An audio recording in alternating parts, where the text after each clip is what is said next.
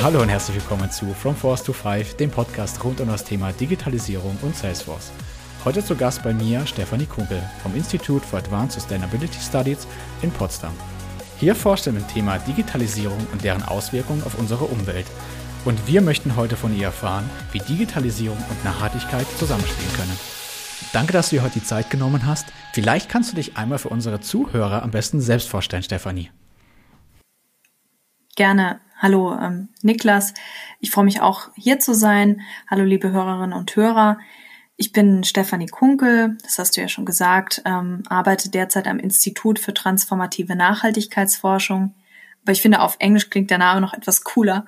Ähm, das Institute for Advanced Sustainability Studies, kurz IASS in Potsdam. Das IASS gibt es seit 2009 und wir forschen in ganz unterschiedlichen Bereichen rund um das Thema Nachhaltigkeit. Dabei ist besonders hervorzuheben, dass wir aus ganz unterschiedlichen wissenschaftlichen Disziplinen kommen und ähm, ja großen Wert auf die Verknüpfung der Disziplinen legen. Ähm, ja, was erforschen wir eigentlich konkret?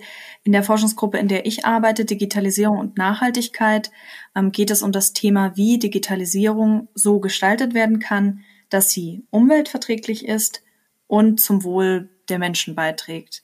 Also wie kann die digitale Transformation zur Nachhaltigkeit beitragen? Ich arbeite seit 2019 am IASS und ja, bin vom Haus, von Haus aus Ökonomin, ähm, beschäftige mich sehr gerne mit dem Thema ähm, Digitalisierung und fokussiere dabei auf äh, Digitalisierung in der Industrie und deren Nachhaltigkeits- und ihre Nachhaltigkeitsauswirkungen. Das klingt auf jeden Fall extrem vielschichtig und ich bin auch gespannt, was du uns heute daraus alles erzählen kannst. Vielleicht nochmal aber für unsere Zuhörer, was wir eigentlich heute bereden möchten. Wir sprechen heute darüber, wie Digitalisierung und Nachhaltigkeit sich aufeinander auswirken, über positive, aber auch natürlich negative Aspekte und wollen Ihnen, also Ihnen als Zuhörer, zum Schluss auch noch Handlungsempfehlungen mitgeben, was Sie gegebenenfalls in Ihrem Unternehmen umsetzen können. Bevor es aber jetzt so richtig konkret wird, noch einmal die Frage, was verstehen wir eigentlich unter Nachhaltigkeit? Gibt es da eine einheitliche Definition oder wie würdest du das Thema verstehen, Stefanie? Tatsächlich, äh, Niklas, hast du recht, es gibt da sehr, sehr viele Deutungen und Definitionen des Begriffs und ich möchte heute mich hauptsächlich auf die ökologische Perspektive konzentrieren, also insbesondere den Energie- und Ressourcenverbrauch, ähm, der mit Digitalisierung äh, einhergeht, aber wo Digitalisierung eben auch als äh, Möglichkeit betrachtet wird, Energie- und Ressourcenverbrauch zu senken. Wir konzentrieren uns in unserer Forschung auch vor allem auf Digitalisierung in der Industrie, wie ich bereits erwähnte, oder auch Industrie 4.0, was ja ein Modebegriff ist, der im Moment sehr viel kursiert. Und äh, die Industrie 4.0 bringt da ganz unterschiedliche Nachhaltigkeitsimplikationen mit sich. Mm, ich würde gerne drei Stufen gewissermaßen von Nachhaltigkeit noch ansprechen, um das Ganze ein bisschen ja konkreter vielleicht zu machen. Ähm, wir unterscheiden oder eine Möglichkeit auch äh, im, im, Bereich der Nachhaltigkeit zu differenzieren ist ähm, zu unterscheiden zwischen Effizienz, Konsistenz und Suffizienz. Ähm, ja, auf der auf der Ebene der Effizienz versuchen wir Ressourcen ergiebiger zu nutzen, das heißt besser auszunutzen. Und ein Beispiel dafür wäre, ähm, pro eingesetzter Kilowattstunde Strom eben mehr ähm, Stück, mehr Stücke am Fließband zu produzieren. Also ein äh, aus der Luft gegriffenes Beispiel im Prinzip. Mm, das wäre, da, damit würden wir Energieeffizienz erhöhen. Wenn wir jetzt auf der zweiten Ebene schauen, auf der Ebene der Konsistenz, da wollen wir darüber hinausgehen, nur effizienter zu werden und uns fragen, wie die umweltverträglichsten Technologien aussehen würden, um für eine Menge an Produkten, die ja zum Beispiel energiesparsamste Variante zu finden, ähm, ein Produkt herzustellen.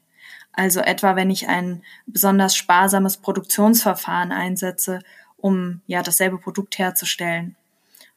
Und wenn wir jetzt noch einen Schritt weitergehen, die Ebene der Suffizienz, dann meinen wir die, die Zielstellung, eine absolute Reduktion des Ressourcenverbrauchs zu erzielen. Also wenn ich am Ende des Jahres als Unternehmen weniger äh, Material und Energie verbraucht habe als im Vorjahr.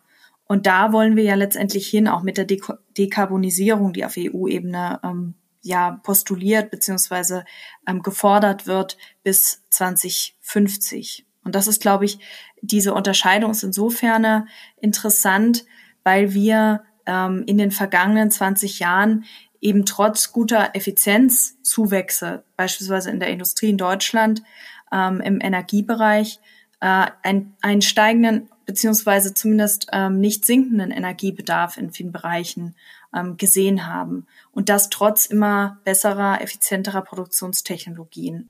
Alles klar, Stefanie. Ähm, dazu kommt mir tatsächlich gleich eine Frage hoch. Und zwar, du hast ja gesagt, wenn ich das nochmal richtig zusammenfasse oder hoffentlich richtig zusammenfasse, ähm, Effizienz bedeutet so viel, bei gleichbleibendem Ressourceneinsatz bekomme ich eine höhere Stückzahl. Suffizienz auf der anderen Seite versteht man den absoluten Verbrauch am Jahresende, der gemessen ist. Bedeutet das dann nicht automatisch, dass die beiden Punkte auch irgendwo in Wechselwirkung stehen? Also steigere ich durch Effizienz nicht automatisch auch meine Suffizienz? Das ist prinzipiell richtig, äh, Niklas, da, das stimmt. Wir brauchen auch Effizienzgewinne.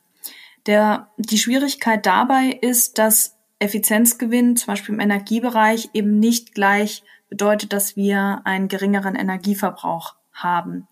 Und das liegt zum Beispiel an dem auch in der Wissenschaft sehr ähm, stark betrachteten oder sehr problema als problematisch betrachteten Rebound-Effekt. Das heißt, wenn wir ähm, einen Effizienzgewinn erzielen, äh, ist eben die Wahrscheinlichkeit hoch, dass wir dann äh, auch eine größere Stückzahl zum Beispiel produzieren, weil wir ja jetzt sparsamer produziert haben. Also das hat einerseits eine psychologische Dimension, würde ich sagen. Ähm, wir können diese, diese gesparte Energie, diese, diesen Effizienzgewinn praktisch für andere Handlungen ähm, einsetzen, also ja, mehr Produkt produzieren oder mehr Stückzahl, höhere Stückzahlen produzieren. Oder wir können sogar dieses Geld investieren, was wir eingespart haben, in andere auch äh, möglicherweise Umwelt, ähm, ja, umweltschädliche oder zumindest ressourcennutzende Handlungen. Und daher würde ich dafür plädieren, dass man eben sich fragt, ähm, wie, wie kann man diese beiden Aspekte zusammenbringen? Also wie können wir effizient, äh, Effizienz dazu nutzen, auch suffizient ähm, zu wirtschaften. Aber das muss eben sehr gezielt vorgenommen werden. Und äh, da helfen einem auf jeden Fall auch absolute Reduktionsziele, wenn man jetzt als Unternehmen sich fragt, äh, wie man das realisieren kann. Cool, vielen Dank nochmal für deine Erklärung. Ich würde dann direkt zur, ja, zum nächsten Punkt eigentlich schon kommen, zum zweiten nämlich, und zwar die positiven und negativen Aspekte im Zusammenspiel von Digitalisierung und Nachhaltigkeit. Vielleicht kannst du einmal anfangen, beide Seiten zu beleuchten. Gerne. Wenn wir versuchen, die positiven und negativen Aspekte gegenüberzustellen, dann würde ich ähm, ja zunächst gerne betonen, dass Digitalisierung natürlich dazu beiträgt, Unternehmens Prozesse effizienter zu machen. Also ich will es nicht so absolut formulieren. Es gibt natürlich sicherlich auch Fälle, in denen das nicht zutrifft. Aber im, im Großen sagen wir, ähm, trägt es zur Effizienz der Unternehmensprozesse bei. Ein interessantes Beispiel finde ich aus der Robotik ähm, ist, dass man die Ausführung von Robotiktätigkeiten, ähm, also von ähm, ja, Roboteraktionen, nicht so schnell, nicht wie früher, so schnell wie möglich durchführt, sondern nur so schnell wie nötig ähm, und dadurch eben auch wieder Energieeinsparung ähm, erzielen kann. Eine weitere ähm, ja, Verheißung der Digitalisierung ist das Schaffen von Transparenz in der Produktion. Wenn ich zum Beispiel überall Messsensoren anbringe, das ist ja so ein bisschen die Vision der Industrie für Null. Wir haben eine vernetzte und weitgehend automatisierte Produktion und dann können wir sehr genau den CO2-Fußabdruck entlang verschiedener Produktionsschritte und möglicherweise sogar über Firmengrenzen hinweg erfassen. Das wäre so, ein, so eine positive Vision, die wir leider in der Praxis noch äh, relativ wenig vorfinden können, aber da könnte, ähm, könnte es hingehen. Und auch im Büro, wenn man sich anschaut, ähm, man könnte dem Mitarbeiter, der Mitarbeiterin direkt zeigen, wie viel Strom sie bei einer, Rech bei einer Nutzung eines, einer Maschine oder eines Rechners ähm, verbraucht und damit vielleicht auch auf der individuellen Ebene Anreize schaffen. Aber die Frage ist immer, welche Handlung daraus dann folgt. Ich meine, in dem Moment, wo wir etwas visualisiert haben, zum Beispiel Energieverbrauch, dann heißt es natürlich noch nicht, dass wir ähm, den auch reduzieren. Und äh, ein Beispiel, was erstmal nichts mit, nicht direkt mit Digitalisierung ähm, zu tun hat, aber das vielleicht ganz interessant sein kann. Es bestand die Erwartung, dass wir mit dem ähm, PC für jeden Mitarbeiter irgendwann äh, ganz auf Papier im Büro verzichten können. Jedoch haben wir dann beobachtet, jetzt, ähm, ich habe mir eine Studie von 2018 angeschaut, dass der Papierverbrauch äh, in Deutschland im Jahr äh, 2018 pro Kopf immer noch so hoch war wie zehn Jahre zuvor. Und ja, am Rande auch einer der höchsten aller G20-Länder tatsächlich. Und der Haupttreiber für diese Entwicklung ist der Versandhandel. Das zeigt uns gewissermaßen, dass die Digitalisierung zwar möglicherweise im Büro tatsächlich dazu geführt hat, ähm, dass weniger Papier verbraucht wird, allerdings dann eben an, an einem anderen Ende, ähm, nämlich äh, durch, auch durch den Onlinehandel befördert, dann im Versandhandel eben zu großen Verpackungsmengen geführt hat, so dass wir unterm Strich ähm, heute ja zumindest nicht weniger und vielleicht ähm, tendenziell sogar mehr Papier verbrauchen ähm, als noch zuvor. Zu, ähm, daher würde ich in diesem Bereich äh, gern noch einen weiteren indirekten ähm, Effekt benennen, der vielleicht nicht so in der Aufmerksamkeit ähm, der breiteren Öffentlichkeit ist. Weil wir haben natürlich auch einen versteckten Energiebedarf von Datenzentren ähm, aufgrund der wachsenden Datenmengen und der Auslagerung von Prozessen in, in die Cloud, wie man so schön sagt. Und das wird natürlich durch Digitalisierung in den Unternehmen eher noch zunehmen, wenn, Digit äh, wenn Unternehmen tatsächlich jetzt auch verstärkt ähm, viele Prozesse ähm, ja, in die Cloud verlagern wollen, viel digitalisieren wollen. Daher ähm, mein Plädoyer auch hier, ähm, ein Augenmerk drauf zu legen und zu sagen, wir brauchen einen nachhaltigen, ähm, eine nachhaltigere Gestaltung des Ausbaus von Netzwerkinfrastrukturen. Ähm, da gibt es auch wieder viele Entscheidungen zu treffen und ich glaube, auch hier kann man eben auf Nachhaltigkeit achten. Und um kurz ja zusammenzufassen, wir haben Potenziale in der Digitalisierung, um zu Nachhaltigkeit beizutragen. Wir müssen uns aber ähm, immer vor Augen halten, dass wir unserem ökologischen Ziel auch als Unternehmen erst dann näher kommen, wenn wir am Ende des Tages weniger Energie und Material verbraucht haben als noch gestern oder als vor einem Jahr. Okay, interessantes Paradoxon tatsächlich. Das, du hast ja gesagt, Dadurch, dass jeder von uns eigentlich heute am Laptop oder am Computer arbeitet, hat man gehofft, dass irgendwo der Energie, äh, der Papierverbrauch runtergehen würde. Aber in der Realität ist genau das Gegenteil davon passiert.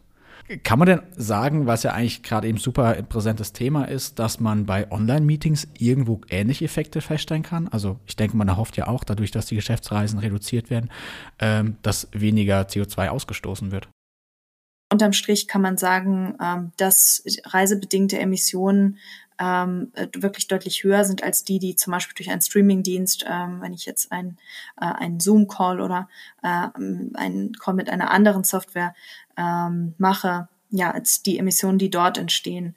Und ähm, wirklich eine große Chance, wobei ich dazu sagen muss, dass wir diese Erwartung durchaus auch schon vor Corona hatten, äh, dass durch Digitalisierung, auch die Emissionen, durch, die durch Geschäftsreisen verursacht werden, zurückgehen und wir eben auch hier von in den letzten 15 äh, Jahren, eine Studie hatte ich da gesehen, die sich das bis 2019 angeschaut hat, äh, eine kontinuierliche Zunahme an Geschäftsreisen beobachtet haben. Und das ähm, ist interessant, wenn man sich jetzt fragt, warum ist das denn so? Wir hätten doch ganz viele Videotelefonate machen können mit der, äh, mit der ähm, sich äh, verbessernden Technik.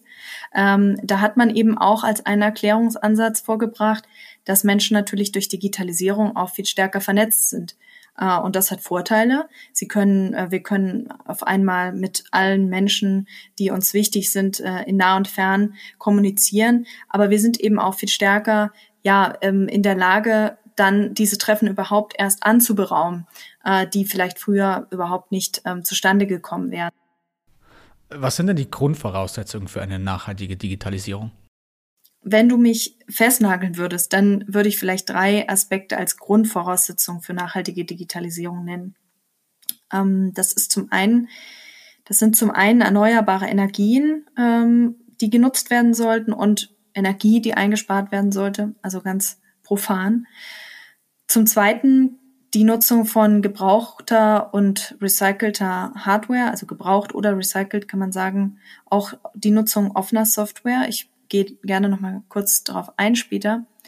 Und zum Dritten die Forderung auch von Nachhaltigkeit, auch auf politischer Ebene. Das wären so die drei zentralen Forderungen, die ich vorbringen würde. Okay, und wo bekomme ich denn die gebrauchte Hardware her, beziehungsweise gibt es denn die Möglichkeit, auch als Unternehmen hier aktiv zu werden? Äh, wir haben tatsächlich schon äh, Zertifizierung. Das heißt, wir, äh, es gibt zum Beispiel einen blauen Engel für Rechenzentren und ähm, blauer, der blaue Engel im Bereich der Elektronikprodukte, ähm, nur so ein Beispiel, der fordert eben, dass wir austauschbare Akkus haben, dass wir ähm, eine gute Ersatzteilverfügbarkeit haben bei elektronischen Geräten. Ähm, es geht auch darum, ähm, vielleicht einigen einen Begriff, die geplante Obsoleszenz, also zu verhindern, diese zu verhindern, nämlich dass ähm, durch Software eine Hardware obsolet gemacht wird, die eigentlich noch funktionstüchtig ist. Das sind ja dann nochmal solche, ähm, ja, letztendlich Mechanismen, die, die kommen noch hinzu, dass Unternehmen gezielt versuchen, ähm, uns neue ähm, Hardware zu verkaufen, äh, weil es äh, natürlich für sie ökonomisch attraktiv ist, äh, wenn wir eben in, in kürzeren Zyklen dann auch uns ein neues Smartphone anschaffen und sicherlich ähm, ähnlich auf der Unternehmensebene ähm, auch dort ähm, schneller neue Laptops für die Mitarbeiterinnen und Mitarbeiter anzuschaffen. Also hier kann man, glaube ich, schon aktiv werden und sich erstmal informieren, was gibt es denn, wo kann ich eben auch hier wieder Kosteneinsparungen gleichzeitig erzielen, dadurch, dass ich ähm, den ökologischeren Weg wähle. Äh, wir sprechen heute über das Konstrukt Digitalisierung und Nachhaltigkeit. Da kommt den einen oder anderen wahrscheinlich auch automatisch das Thema künstliche Intelligenz in den Kopf. Welche Rolle rechnest du künstliche Intelligenz, also AI, ähm, denn zu? Wir sagen ja jetzt auch häufig, ähm, künstliche Intelligenz könnte unsere Probleme lösen, ähm, weil wir ähm, die Möglichkeit haben, ganz viele tolle Erkenntnisse zu gewinnen ähm, auf Unternehmensebene, aber auch äh, wenn wir uns die Auswertung von Satellitendaten anschauen ähm, oder die Messung von Biodiversität. Also viele äh, tatsächlich viele Ideen für den Einsatz künstlicher Intelligenz. Allerdings auch hier ähm, wieder ein bisschen die Schattenseite. Wir haben hohen Energieverbrauch ähm, in Teilen des Programmierprozesses und äh, wenn wen es interessiert, es gibt zum Beispiel einen Machine Learning Emission Calculator, äh, da kann man mal einen Überblick ähm, sich machen, wie viel CO2 äh, eine KI-Anwendung emittiert. Also vielleicht ganz interessant für den einen oder die andere. Du hast gerade gesagt, die KI verbraucht in vielen Teilen des Programmierprozesses sehr viel Energie. Daraus schließe ich, dass der Energieverbrauch nicht die ganze Zeit konstant hoch ist. Ist es so korrekt? Also es geht äh, tatsächlich wirklich um diese ersten Trainingsphasen, soweit ich äh, informiert bin. Und danach können, äh, kann der Energiebedarf entsprechend ähm, gesenkt werden oder wird ähm, da, ist dadurch ähm, schon gesenkt, weil wir eben diese, diese Trainingsphase überwunden haben. Ähm, meines Erachtens würde das insofern schon mal eine Erleichterung bringen, äh, wenn diese Modelle dann öffentlich äh, offen wären für andere auch zur Nutzung. Wenn wir jetzt andererseits sagen, äh, jeder kocht hier sein eigenes Süppchen und ähm, das hat natürlich auch wieder was mit Wettbewerb und mit ähm, intellektuellen Eigentumsrechten zu tun. Also das, die, diese Problematik sehe ich natürlich. Aber wenn wir, wenn wir da eben versuchen, jeder ähm, seine eigene äh, seinen eigenen Anwendungen zu programmieren, glaube ich, ähm, müssen wir eben dann trotzdem auf diese erste Phase besonders achten. Okay, super interessant. Vielen Dank auf jeden Fall für deine Erläuterung. Äh, wir sind jetzt etwas abgekommen von der ursprünglichen Frage. Vielleicht lass uns noch mal einen Schritt zurückgehen. Ähm, welche Dinge können Unternehmen tun, um ihren Beitrag leisten zu können? Ähm, das kann man zum Beispiel auch, indem man sich in Netzwerke einbringt. Äh, es gibt für den Mittelstand das Netzwerk Digital und Nachhalt, Digital Punkt Nachhaltigkeit. Und das finden Sie bestimmt auch online oder äh, in den Links. Mm, es gibt die Global, ähm, Sustainable, Global E-Sustainability Initiative, die äh, einen Nachhaltigkeitsstandard für IT entwickeln und viele mehr. Auch Branchenverbände sind aktiv in der Elektronikbranche, in der Automobilbranche. Da gibt es immer Arbeitsgruppen, wo man sich da auch einbringen kann. ähm, in den Industrieverbänden und sich insgesamt für höhere Standards in der Branche stark machen. Denn ja, wie gesagt, ich glaube, dass es schwierig ist für Unternehmen alleine voranzugehen äh, aufgrund des großen Wettbewerbsdrucks. Aber wenn man wenn man wirklich was verändern möchte, dann braucht man auch ähm, die Unterstützung äh, anderer Unternehmen und dann kann man sich dafür auch gemeinsam stark machen. Dankeschön, Stefanie.